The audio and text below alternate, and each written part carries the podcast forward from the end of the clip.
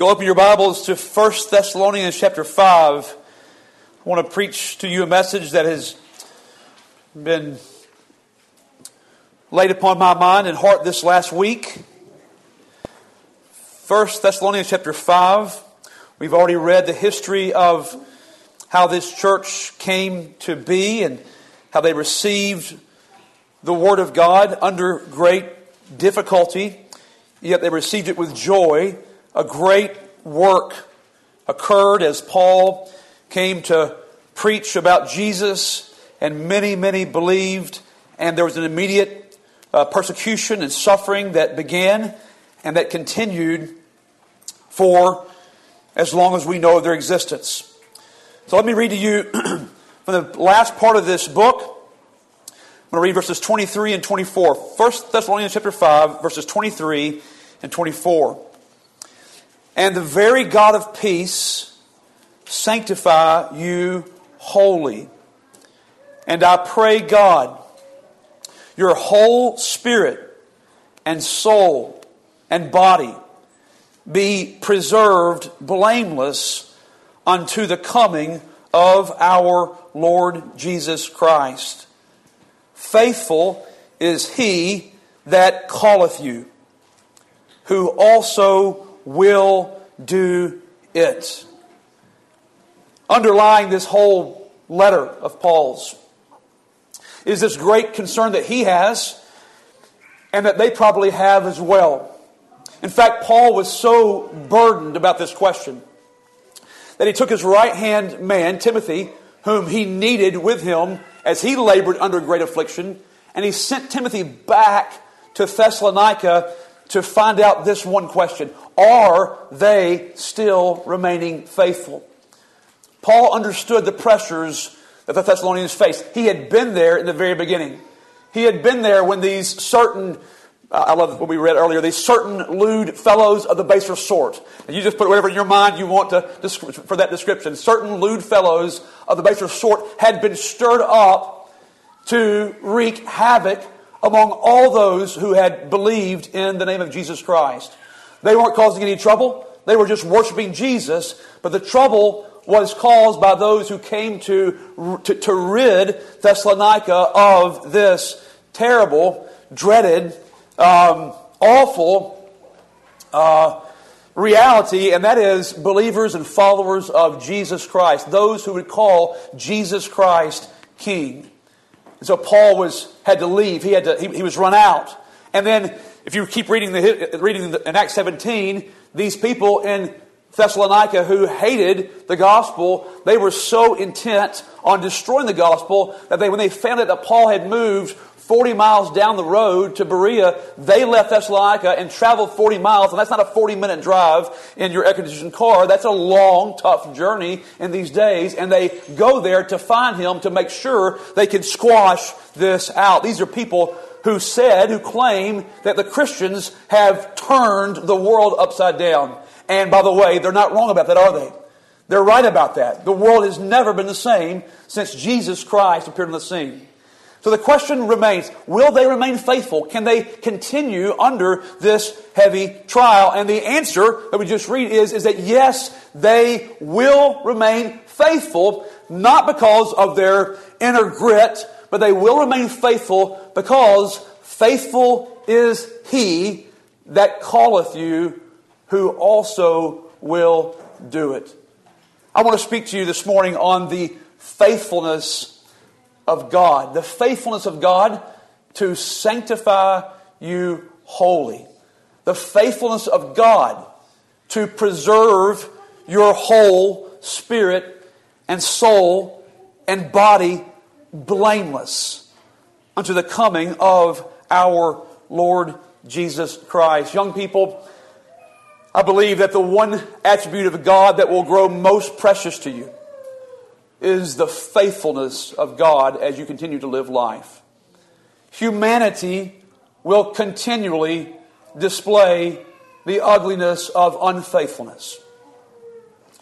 Faithfulness, you'll find, is a divine attribute, and it's one that God gives to his people to allow them to display this divine attribute of faithfulness. When I say divine, attribute, it means faithfulness is so wonderful that it must be from God. Faithfulness is so unspeakable. Faithfulness is so out of our reach that it must come from God. So I want to do two things this morning, and I hope that God will just really train our minds into the glory of His faithfulness. I want to do two things this morning. I want to look at the theology of this passage, just look at what, what are the truths that this passage is teaching us about God, and then I want to see this theology, this truth, applied to the real life happenings of the people in Thessalonica to draw this closer to where you and I live. And so these two verses, verse 23, 24, what is the theology? What are the truths of this passage or what is this passage doing? This is a prayer and then a, what I'm calling a resounding assurance. So the prayer is in verse 23. This is Paul's prayer for these people that he loves. And the very God of peace sanctify you wholly. And I pray, God, your whole spirit and soul and body be preserved blameless unto the coming of our Lord Jesus Christ. What a prayer. You can read through these prayers quickly. These are there's similar prayers in many of the ends of the epistles. And you think, well, this is just Paul just saying these nice things before he, you know, signs off. But this is Paul's prayer. This is Paul's ardent prayer that he says, I cease not to pray for you and remember your faith and labor of love and hope of hope and your endurance of hope in the Lord Jesus Christ. He's praying this prayer for them regularly. And listen to this prayer. Paul's prayer is that they, that you might be wholly sanctified. Completely sanctified. Hallowed, as I have a, a Greek interlinear, hallowed through and through. I want all of you to be purified like Jesus is pure. I want your whole being to be set apart in this glorious display of as a glorious display of God's grace and work and His great salvation in your life. Well, consider what Paul has already said to them. We just read it in chapter 1. As we read through this, you're very familiar with it, 1 Thessalonians chapter 1. We know that already the gospel has come to them in power and in the Holy Ghost and in much assurance. So the gospel has had a powerful, assuring, changing effect upon their whole existence. And Paul says, and I want more. We already know that they have become followers of the Lord Jesus Christ and those who are teaching about Jesus. And Paul says, I want more. God wants more. We know that they've already received the word of God with joy under much affliction.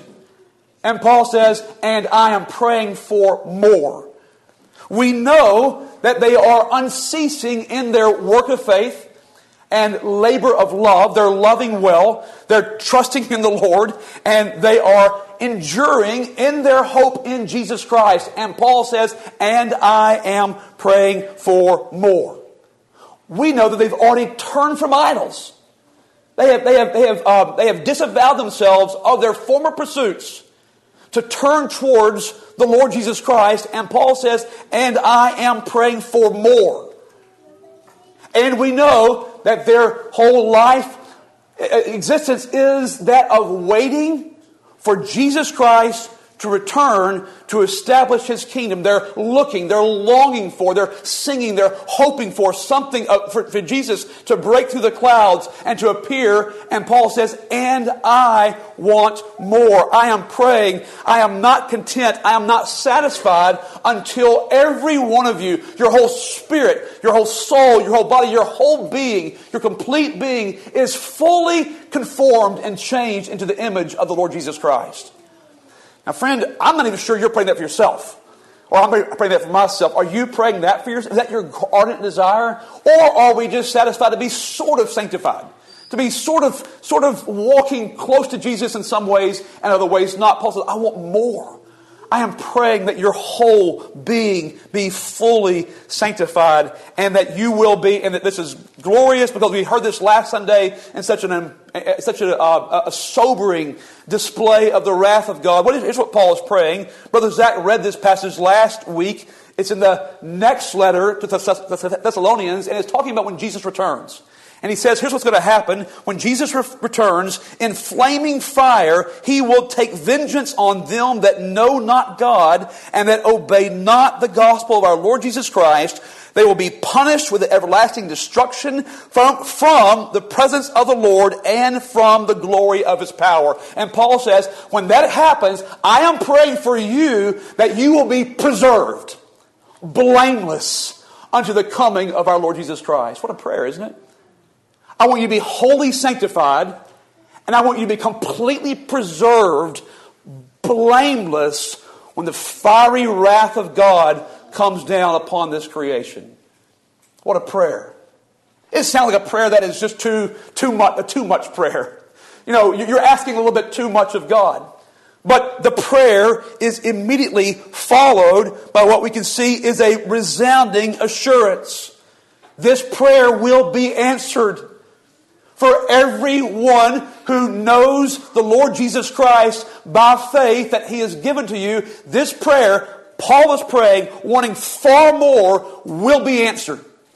Do you believe that? Well, why do you believe that? What is your basis of assurance that this prayer will be answered? And the basis of assurance is completely wrapped up in God. The next verse is the assurance. Faithful is he that calleth you, who also will do it. Will do what? Will sanctify you wholly. Will hallow you through and through.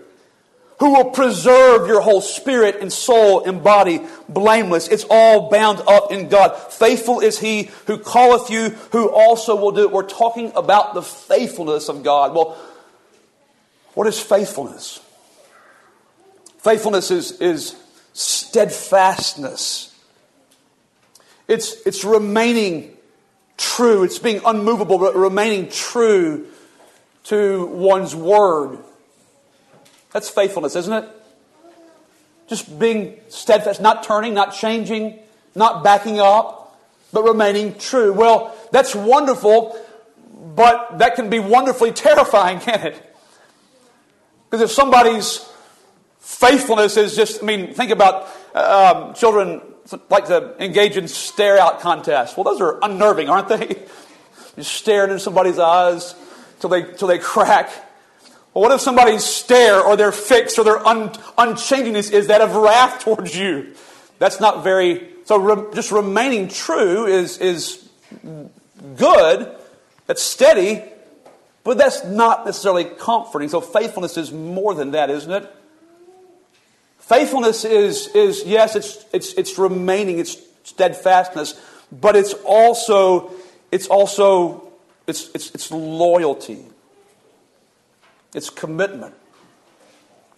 It's being faithful to a word of, of, of promise, of, of love. That's what we're talking about with the faithfulness of God. It's more than just fixedness. It's, it's, there's a personal aspect of faithfulness. It's, a, it's I will be faithful to you. I've committed myself to you. Faithfulness, the faithfulness of God arises, and we don't have time to think about it at least for a long time, but just, just write them down and just meditate on them this week. Faithfulness comes or is, is, is possible because of God's perfections. So, for example, faithfulness is possible because God is eternal. Right? He's the same yesterday and today and forever. Our faithfulness is limited by our temporariness, isn't it? By our mortality, by our corruptibility. But God is eternal. And so God can be faithful because He's eternal. Faithfulness is possible because God is immutable. He's unchangeable. In other words, there's not someone who can come to God and say, God, have you considered this? Have you looked at it from this angle? If you saw it from my angle, you might change your mind. But God is immutable. He's perfect. He's all wise. So He's already considered all the angles. And there's no wiser or more well thought out being that can come and advise God and give God a different angle. He's the same. Okay? Faithfulness is possible because God is infinite. He's not bound by any greater power. He's not bound by any limitation that we uh, are well acquainted with as humans time, space, and a whole memory. I forgot to call Sister Teresa this morning. I do it every single Sunday. And I didn't do it today. Sister Teresa, I'm glad you're here with us because of Jefferson's uh, uh, good phone. But we're bound, right? We're limited. God's not. He's infinite. And so because God is infinite, He is able to be faithful. And that's part of the perfections of God as to why He can be faithful. But those are all impersonal in a way, aren't they? Those are wonderful, they're powerful, you, you're in all of those, but they are not so personal. But faithfulness is also joined by God's perfections of His personal nature. So, in other words, faithfulness arises not only from God's power, but faithfulness arises from God's love. Praise the Lord for that. It's personal. His purity. He won't change. He won't, he, he, won't, um, he, he won't um, decide to find a better person to, to fall in love with. But he's pure. He loves. He desires. He wants. He was his desire that chose you out of the, out of the race of Adam to be his own personal love objects and the object of his faithfulness. He wanted you. Can you believe that? God desired you. Not because of how good you are, but because out of his own purpose and grace, he desired you. So faithfulness comes because God's perfect in power and he's infinite and he's eternal. And faithfulness comes because God wants to remain committed to you. Isn't that wonderful? He loves you with an everlasting love. This is the truth of this passage. So our assurance comes because God is faithful and then, secondly, our assurance comes because God is faithful to His word. God is faithful to His promise. So, faithfulness is to something that one has said. Now, what has God promised in relation to the Thessalonians? What has God promised in relation to His people? What has God promised to those who are trusting in Jesus? Well, we read about that in Hebrews chapter 8 and Hebrews chapter 10. Let me just tell you what they say. God says, I am going to bring a new covenant. And this new covenant is unlike the other covenant of old that depended upon both the obedience of the human and the continued love of God. This is different. It's not going to depend upon you and your continuance. It's going to depend upon me. I'm going to make a new covenant. And in this new covenant, you know, it's already, I'm going to, one, I'm going to write my law in your mind, and I'm going to put my law upon your heart. What is that saying? God is saying what Paul is praying for, I'm going to purify you. Isn't that something? Your mind is going to be different. Your heart is going to be different. I'm going to write my law into your mind. I'm going to make you, I'm going to cause you to love my ways. Isn't that something? I'm going to purify you. The second thing is, and you're going to know me, and I'm going to know you. I'm going to form a relationship with you. It's going to be one in which we walk together. We sing, uh, we sing so many songs about walking with the Lord. I'm going to walk with you. I'm going to be with you. As Hebrews says, I'm not going to leave you. I'm not going to forsake you. As Isaiah 41 says, if you go through the fire, I'm going to be right there. If you go through the, the, the, waters, I'm going to be right there. I will be a God to you. And you will be a God, a people to me. Isn't that amazing? I'm, and, and I'm going to be committed to this relationship. And then the third thing is, and your sins and your iniquities will I remember no more. What is that? That's justification, isn't it? This is the prayer of Paul. I'm praying that you will be preserved blameless.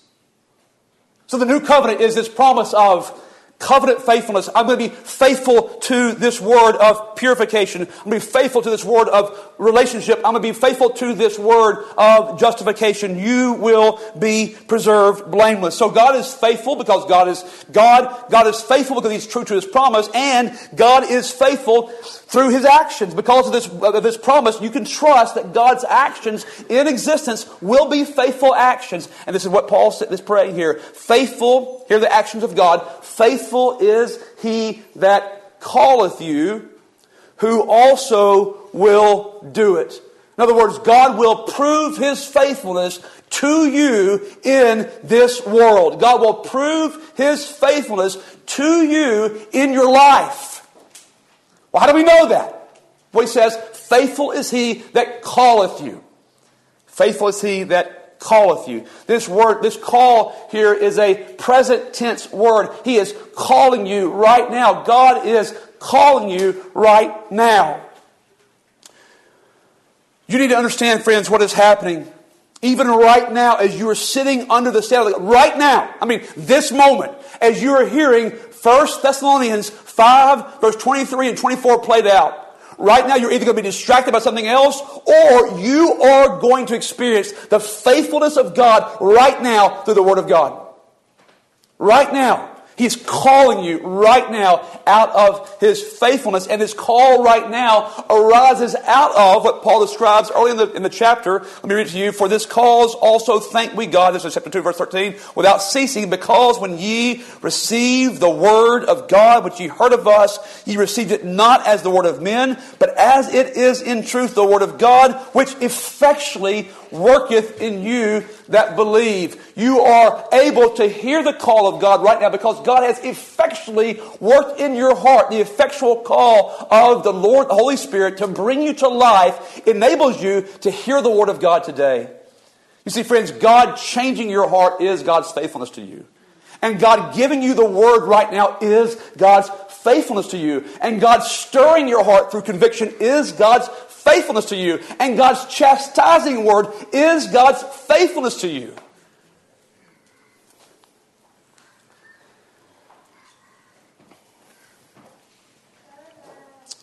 And then he says, Faithful he that calleth you. So you will experience God's faithfulness through his calling, and you will experience God's faithfulness through his doing. Faithful is he who is calling, who also will do it. As sure as He gives grace, God will give glory. He, I will never leave you. I will never forsake you, He said. So the doing is occurring right now through the experiences of your life right now. You, listen, right now, not in your better scenario, not in what you're praying for, but right now. Wherever you are in life, whatever you're experiencing in life, right now, you are, listen, you right now are experiencing the faithfulness of God. Maybe it's through affliction. Maybe it's through a really heavy load. Maybe it's through chastisement, but right now you are experiencing the faithfulness of God in order to this purpose to sanctify you through and through and to preserve you blameless unto the coming of our Lord Jesus Christ. Oh, brother and sister, how important it is for you to believe that. If you don't believe that, you will complain about every affliction. If you don't believe that, you will resist every nudge from God. But if you understand, listen, this stinks, this hurts, this is not fun, but I know this is through the faithfulness of God, there is great assurance, isn't there? And so that's the theology of this passage. That's what the passage is teaching us. Now let's see this passage on display in re- real time in the Thessalonians' life. We've already read Acts 17. We'll refer to it again. But let me just say this. The faithfulness of God is centered. You'll see it in many places, but the glory of the faithfulness of God is centered in the Lord Jesus Christ is centered in what Christ has done. God's faithfulness is most gloriously to seen. In fact, everything arises from his gift of the Lord Jesus Christ. And so we read Acts 17 kind of quickly, but let me just point to you the three people, three people groups who heard this word and received it. Okay? So there was there was the Jews Paul came to the synagogue in Thessalonica to preach. And then there were some what's called devout Greeks. So these are just, these are just Greeks, Grecian people. That's like it's in Greece, of course. Grecian people. And you think for a few minutes about, about just a minute about Greece, you've heard of Socrates, right? Plato and Aristotle. The, the, the, Greek, the Greeks were, were known for their uh, reasonable and, and logical and philosophical approach to understanding the cosmos, understanding life, understanding existence and purpose and being and, and all these things. So they were, they were known and took great pride in their ability to think and to reason and to discuss and to, and to, and to, to look for truth. But there were apparently some Greeks here who were intrigued by this Jewish teaching. And then it says there were, there were some chief women. This is the one that just, grabbed hold of me. So, Thessalonica was a very wealthy city, a very wealthy Grecian city. It lay on the Egnatian Way that, that connected um, Rome, really, uh, with, with Byzantium, Constantinople. And it ran through, through Greece about 860 kilometers. And it ran through Thessalonica. And so, because it was a major trade route and for other reasons, it was a very rich and wealthy city. And so imagine, imagine this for a moment. Imagine that you are, you are a, a rich, well connected, well educated Grecian woman.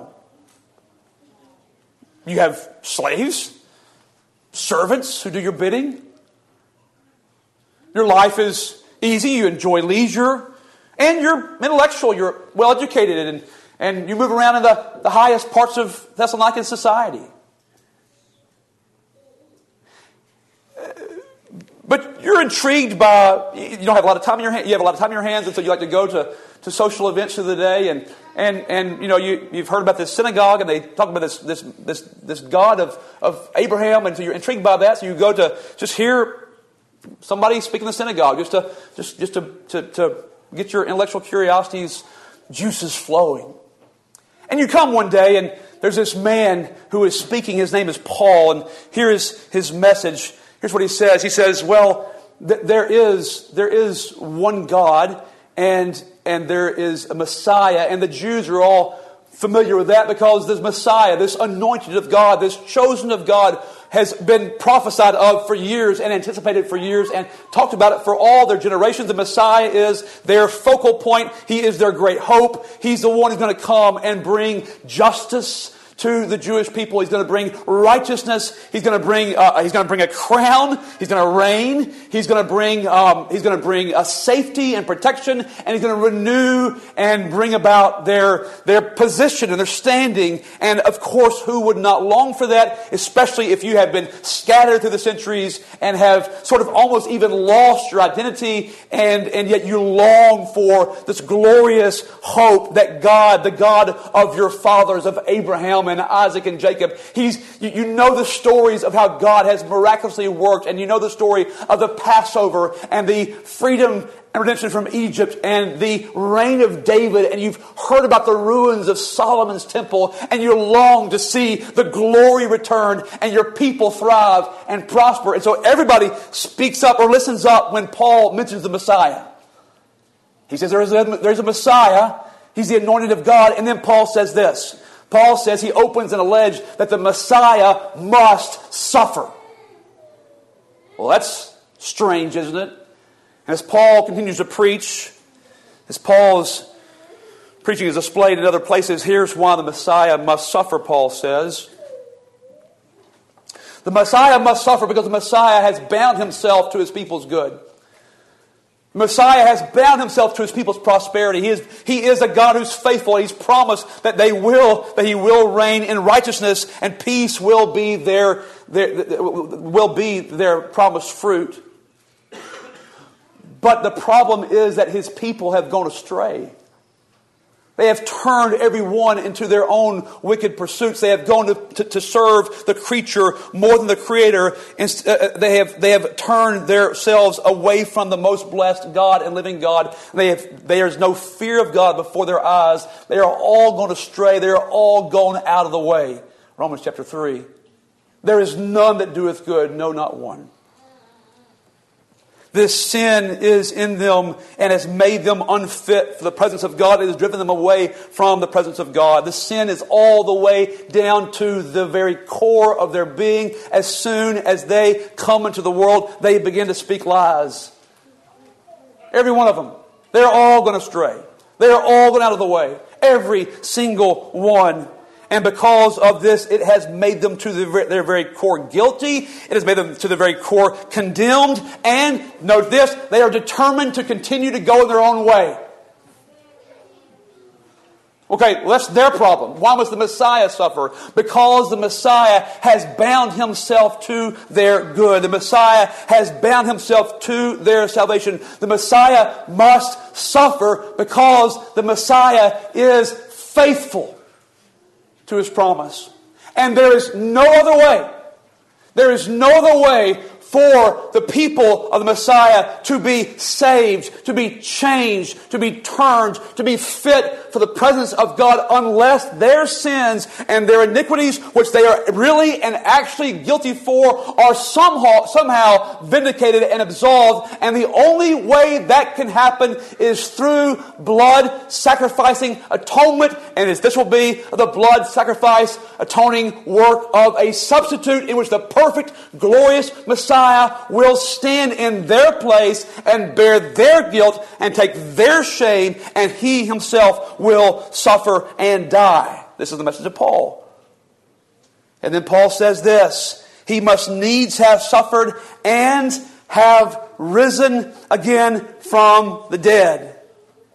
He must rise from the dead because he is a successful Savior. He must rise from the dead because He is the King of the universe. He must rise from the dead because He must reign over all. He must rise because He is faithful to His promise to bring eternal life and newness of life. What a strange story Paul is telling. A Messiah must come from God. He must die. He must rise from the dead. And then Paul says this, and the Messiah has come, listen to this, and that this Jesus whom I preach unto you is Christ. How, how eh, now we know the story of the gospel, but friends, put yourself in this scene. You are a well-connected, intellectual, well-read, educated, person. And Paul's telling you that there is one God, and his anointed one is not going to come and just reign over all. Instead, he's going to die, but then somebody's going to rise from the dead. It's ridiculous, right? He's going to rise from the dead, and that, by the way, it's already happened, and his name is Jesus, and you know that Jesus was this man who was born under questionable circumstances, and he was a he was a carpenter's son. You're going to tell me that this carpenter's son? I, I grew up under the teachings of Socrates and Plato, and this carpenter's son from Nazareth is the Messiah, the anointed of God. He's been rejected already by his own people. He's been crucified by the Roman, by the, by, by the Roman government. And you're telling me that he is the Messiah? But something that's going to get your better judgment is doing battle, and that something is right here in the heart. Because when the Paul was preaching about sin and how the Messiah must suffer, something was speaking to you and saying, Oh my goodness, I, I'm guilty. I'm guilty. I'm probably condemned. I, I can't go back. There's no way for me to absolve, to, to, to cleanse myself. I'm not pure. My education is no good to me. My position is no good to me. I'm not pure. What do I do? Where can I be washed? Friends, God is faithful in the call. And you go, well, this is, brother, I think you're just making the story up. No, I'm not. I don't know the details, but I know this. Many, many, many devout Greeks and many Jews in this, hearing this, and many chief women, chief women in high positions of great affluence, they believe this and they consort with Paul and they become followers of Jesus Christ and they turn from their idols and they begin to serve the living and true God. This happened, friends. They turned. Imagine what their homes must have been like that night. Sing about rhythm the mill. I got to tell you something. There's one God. He sent his Messiah. His Messiah died and he came back to death, and I love him. I trust him. I'm waiting for him to return. I believe he's going to come back. He's going to carry me into this glorious kingdom. And right now, friends, uh, husband, Caesar's not the king. Yes, he's reigning over Rome, but he's not reigning over my heart. I'm now pursuing love. I want to love my slaves as I've never loved them before. I want to do good from the heart. I've never done good from the heart before. These people begin to turn. This great multitude turns. In fact, it's such a big turning that the word goes out throughout all the regions.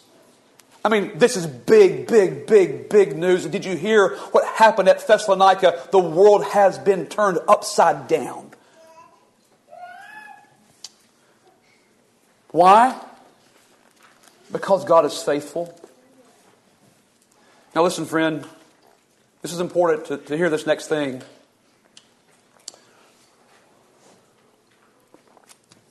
God's faithfulness doesn't always, in fact, let me do it a different way. God's faithfulness doesn't usually feel like faithfulness. If you're to understand God's faithfulness, you have to have that, that, that, that at the core of your understanding. God's faithfulness doesn't usually feel like faithfulness. Do you believe that? Let me give you two reasons why this is true in this past in, in, in this in this, this story. I'm going to do them out of chronology.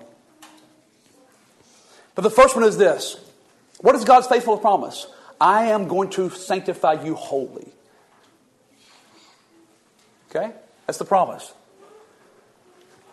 The first thing that causes you and I to doubt God's faithfulness to do this is our own internal uncleanness, if you're honest. Right? In chapter 4, Paul comes to me and says, Listen, he goes, I'm going to tell you, you must do this. This is the will of God. You must abstain from fornication. You must possess your body in sanctification and honor. You must not, you must stop going beyond and defrauding your brother in every matter. You're not going to live any longer in the lust of, this is just concupiscence, which is just lascivious sexual desire, even as the Gentiles which know not God. You know God. Since you know God, you must stop being ruled by your lusts. Now, it's confusing, isn't it? If I've turned from my idols, I know they're false. I know they're not real. I know God is, is worthy. Then why in the world do I still struggle? Why in the world do I still have um, lustful thoughts? Or why in the world do I still get angry with my brother? Why in the world do I still get so frustrated and, and, and hold grudges? Why do I do this?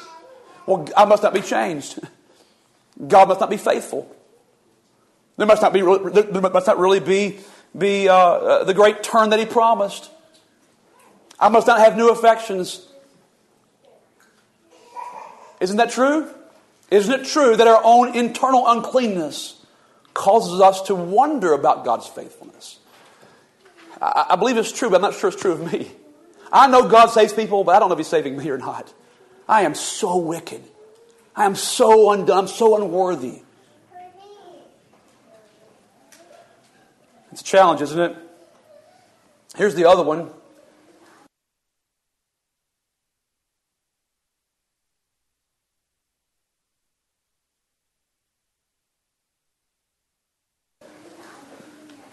The internal is our own uncleanness. The external is, well, what happened as soon as they turned to follow God? As soon, the very moment they began to follow God. Remember, this is the promise. He's the king of everything. He is coming to give you eternal life. There is righteousness and peace. In fact, it says, um, Now the God of peace sanctify you wholly. But what was their experience? The first moment they believed, peace left the city. Peace left the home. Peace left their existence. If you were a chief woman enjoying these wonderful uh, blessings, and all of a sudden you begin to believe in Jesus Christ, the very next moment your peace was gone. We don't have time to read it, but Paul, but Paul says, I know what you're experiencing. You are experiencing persecution at the hands of your own countrymen. Imagine that. The people that you eat dinner with every Friday night. Now you're experiencing persecution. The people that know you and know you're not a bad person, you're experiencing persecution. So affliction begins to attend them from the very moment they had received the gospel, the most intense suffering they had ever experienced. And it didn't just happen on one day, it continued. Their life was a life of affliction. In fact, Paul was, as I said before, Paul was so worried about them that he sends Timothy to go check on them to see are they still believing or not.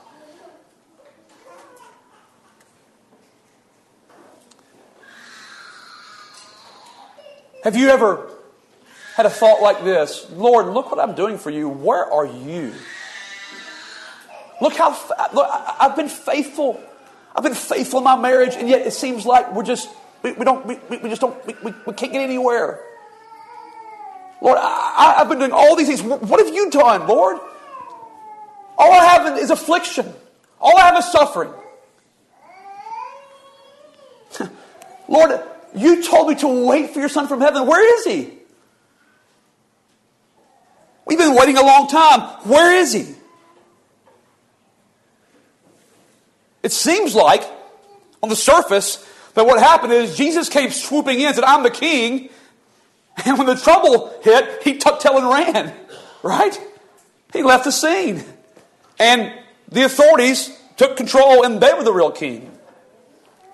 Where is he? Well, friends, 1 Thessalonians chapter 5 is not an apology for God, is it? Instead, it is a resounding shout, Great is thy faithfulness. Where is God's faithfulness? What is God's faithfulness? Well, let's close our thoughts out with these two thoughts. Again, we're going to turn right back to what we looked at earlier. God is faithful, friends. You can see God is, okay, let me say it this way. We know God is faithful is, is a truth, but, but God's faithfulness can be seen. And, and it's very important. Listen, don't, don't, don't leave me now. Got some sleepy eyes this morning. Don't leave me now. God's faithful. It's very important that if you're to actively and really trust God's faithfulness, that you understand how it is seen. Okay? If you don't, you're going to say, well, God's not faithful. Because our definition of faithfulness is far different than His, right? Our definition is God take away the trouble, take away the suffering, take away the chastisement, take away the, the, the hurt. And if you don't do that, then where are you? It's very important to understand where God's faithfulness is seen. Well, let's see where it's seen. We've already said it, but we say it again. God is faithful. Faithful is He that, write this down, calleth you. God's faithfulness is seen in His calling. I'm going to give you three ways here that God is calling the Thessalonians. By the way, this faithful is He that calleth you. In the Greek, this is a present participle. It's a present happening, Something's happening right now. Yes, it started when God called you in eternity past. It continued when God called you by His Spirit to grace, but it's happening right now. God is calling you right now, and God's faithfulness is seen in His calling. Well, how do we experience this calling? What, what is calling? Calling is just, is, is just a word, right? It's somebody speaking to you and encouraging you to faithfulness. Well, where is, where is this faithfulness seen? First of, you, first of all, there's three things you're being called into a family. When God calls you, He's calling you into a family.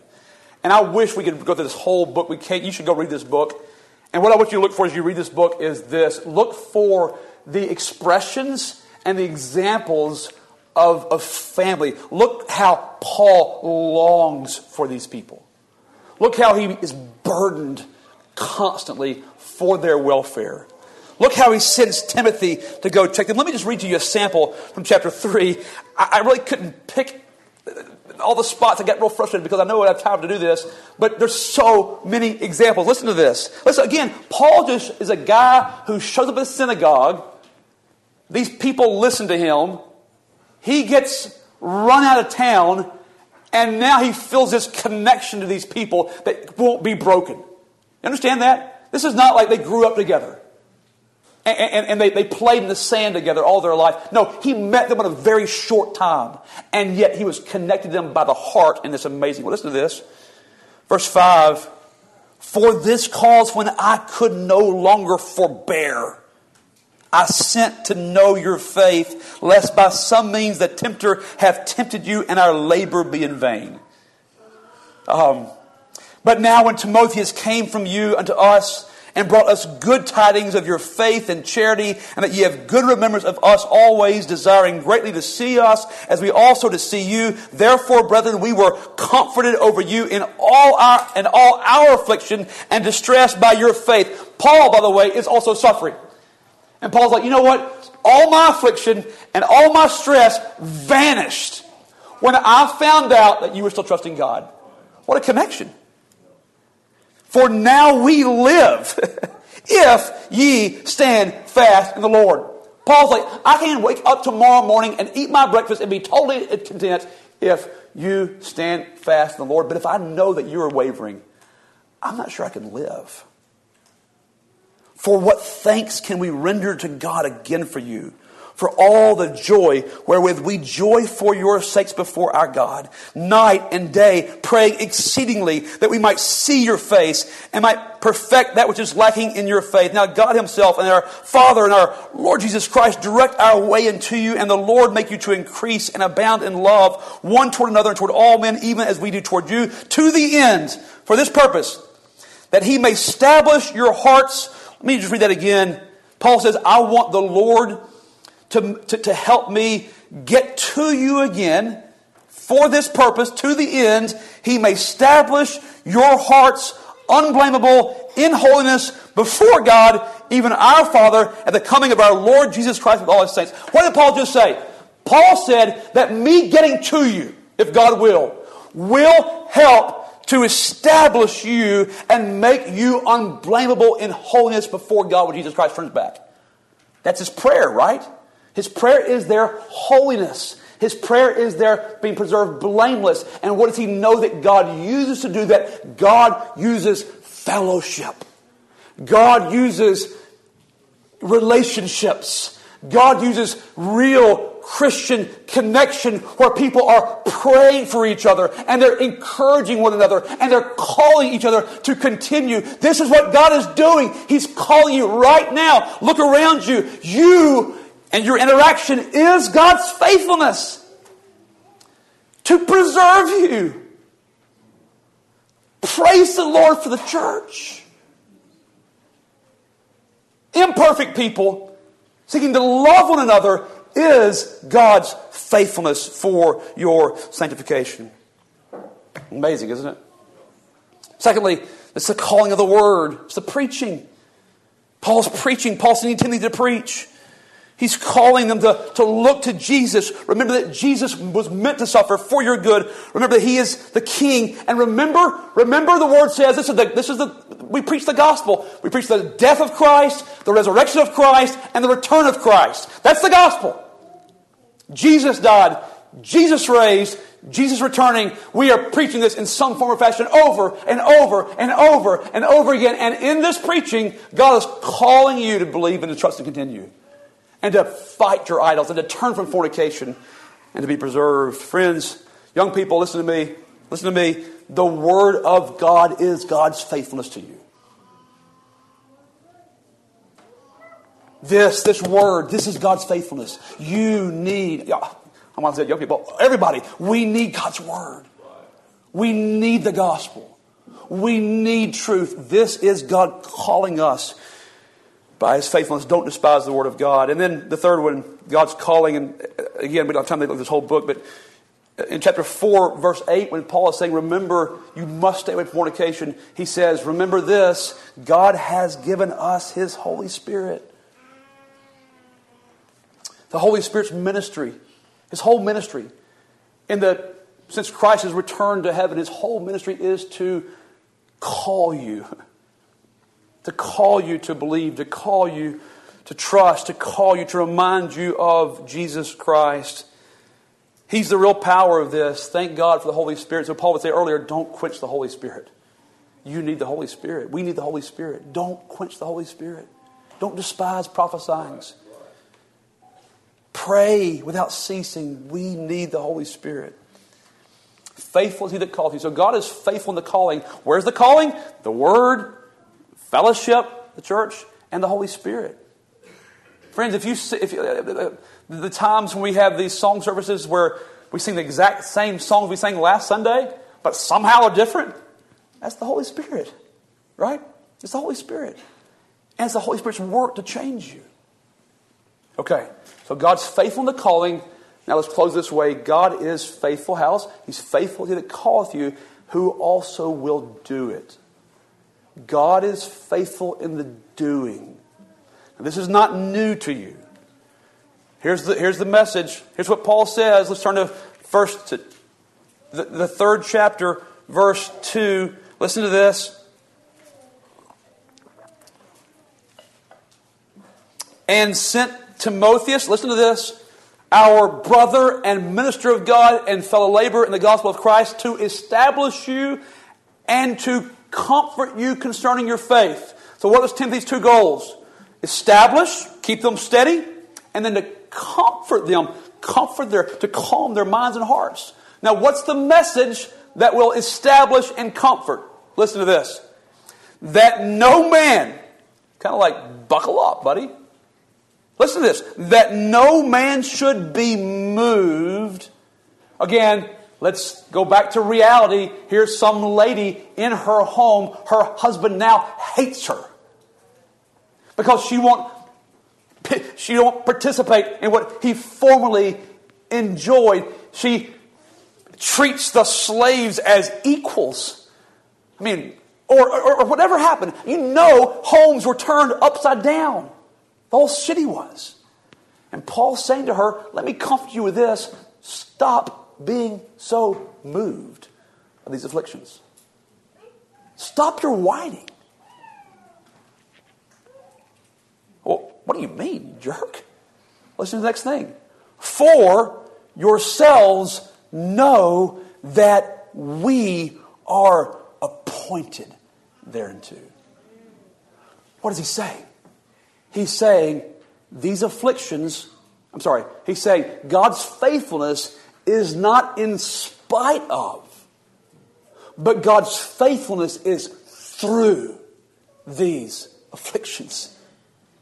God has selected you for this affliction. God has appointed you for this very trial to purge that junk out of you. Because God's goal for you is more. It's more than you ever would have asked for yourself. It's more than you would ever work for yourself. I want you to be sanctified holy. Body, soul, spirit, holy, sanctified, and preserved. Well, friends, we know that's the theology of that. We know that's true, but it's really hard to get comfort from that, isn't it? It's hard to get excited about it. It's impossible to look somebody in the eye in the moment of affliction and say, listen, I know, I know exactly how God's being faithful through this. That's trite and not helpful at all. But there is something very comforting and very strengthening knowing that in this very doing right now, God's faithfulness is not on the sidelines. God's faithfulness is on the God's faithfulness is the, on the front burner. This is the whole meal is God's faithfulness. This whole meal of affliction is God's faithfulness. Do you hear that? Now, again, in the moment, hard to see. It helps sometimes to step back and see this in the big picture. So we're going to close right now this way, very quickly. to step back and see God's faithfulness to this Thessalonian church. It starts right here. It starts in the second century BC when the Roman government wanted a way to bring goods from Constantinople all the way to Rome, or Byzantium all the way to Rome. So they build on the backs of slaves, they build an 860 kilometer road that runs through Macedonia, through Greece, from Italy to Byzantium, and it just happens that Thessalonica finds its way on this map. So weird things, godless people building a road to build their own profit will end up eventually working for the Thessalonians' good. It continues in the nearer, the nearer past in this way. In Jerusalem, in Acts chapter 7, I think it was, in Jerusalem, a deacon, a man named Stephen, was called to the carpet for his faith in Jesus Christ. And Stephen preaches this great sermon, which is the same sermon really that Paul preached. He opens and alleges that Christ must needs have suffered. He goes back through the history of, of the Jews and shows how that Christ must suffer. And Stephen then, instead of being received as Paul received, Stephen was stoned to death for this, for, for this, uh, for this, this, this sermon. He was stoned to death. And a man named Saul of Tarsus held, was directly connected, he held the coats of those who were stoning Stephen. Now, why does that matter? Because the Bible says that when this stoning happened, it immediately set off this unbelievable torrent of persecution around Jerusalem. Not just Stephen died, but a lot of people died on, on these days following Stephen's death. People were died, and so people ran, literally ran with their families for the hills. They left Jerusalem seeking to preserve their own lives. This is bad stuff. This is affliction, right? As they run for their lives, they're scattered all over the place including a place called Antioch. And they come to these places scattered, and instead of, you know, when somebody says, Well, what are y'all doing here? y'all from Jerusalem, you have a different accent. They go, Well, let me tell you what we're doing here. We're here because Jesus is Messiah. They don't, they're not quiet about it. That they continue to talk about Jesus. Having been run out, can you imagine? Can you imagine being run out of your home? And yet the story that you had to share when you get to the new place is not, I lost my home. The story is, Jesus is King. And people believe in Antioch. And eventually, this man named Saul of Tarsus is making his way to kill some more people. And on the road to Damascus, he is struck down off his horse. And the Lord Jesus Christ opens Paul's eyes to see that King Jesus is King Jesus. But Paul has nowhere to go. He's blinded. And God convinces a man named Ananias who knows the reputation of Saul to look past the, to look past the very real risk of persecution by taking Saul into his home. He says, Lord, are you sure? I've heard stories about him. He's a bad dude. He's bad. He's killed people. He's slayed people. Are you sure? And God says, says take him into your house. And Ananias says, You know what? I may suffer affliction, but I'm going to do what God has bidden me. And he takes Saul into his house, and Saul becomes Paul, the apostle, willing to suffer for God. And eventually, Paul, who is mentored by Ananias in his very infant stage as a Christian, he makes his way to Antioch. And in Antioch, they say, you know what, Paul, you need to go preach the gospel wherever it's named. And so Paul leaves to preach the gospel. And in every single place, Paul experiences great affliction and trouble. And one night he is sleeping and he's dreaming. And in this dream, this person, doesn't know who they are, from Macedonia, calls and says, come and help us. And Paul wakes up and he heeds the dream. And so he makes his way to Philippi Philippi where the dream has come true. And as he's in Philippi, he's preaching and people believe and he casts out demons and then he's arrested and he's beaten with many stripes and then he's freed by an earthquake. And then that's not enough. He's kicked out of the city. And on this day, as he kicked out of the city for no known reason, he turns west instead of east. And to the west was Thessalonica and there's a synagogue there. And on this day, who knows why? On, well, we do know why. On this day, there are some devout Greeks there, and there are some chief women there, and there are a bunch of Jews there. And on this day, God works on their hearts, and they hear the gospel with the Holy Ghost attendant and with assurance, and they turn to follow Jesus Christ. Is God faithful in the doing? Oh, we could go back a long way back in history farther than that and see God being faithful in the doing, but God is faithful to these individuals, this imaginary but real lady, chief woman whose house is now really uncomfortable, but she can see, looking back, God is so faithful in the doing. And so he will remain faithful. Faithful is he that calleth you, who also will do it. He is faithful because he is fixed on his covenant promise and because he greatly loves you. Friends, God's goal for you is bigger than you can even imagine. Trust God's faithfulness. May God bless you.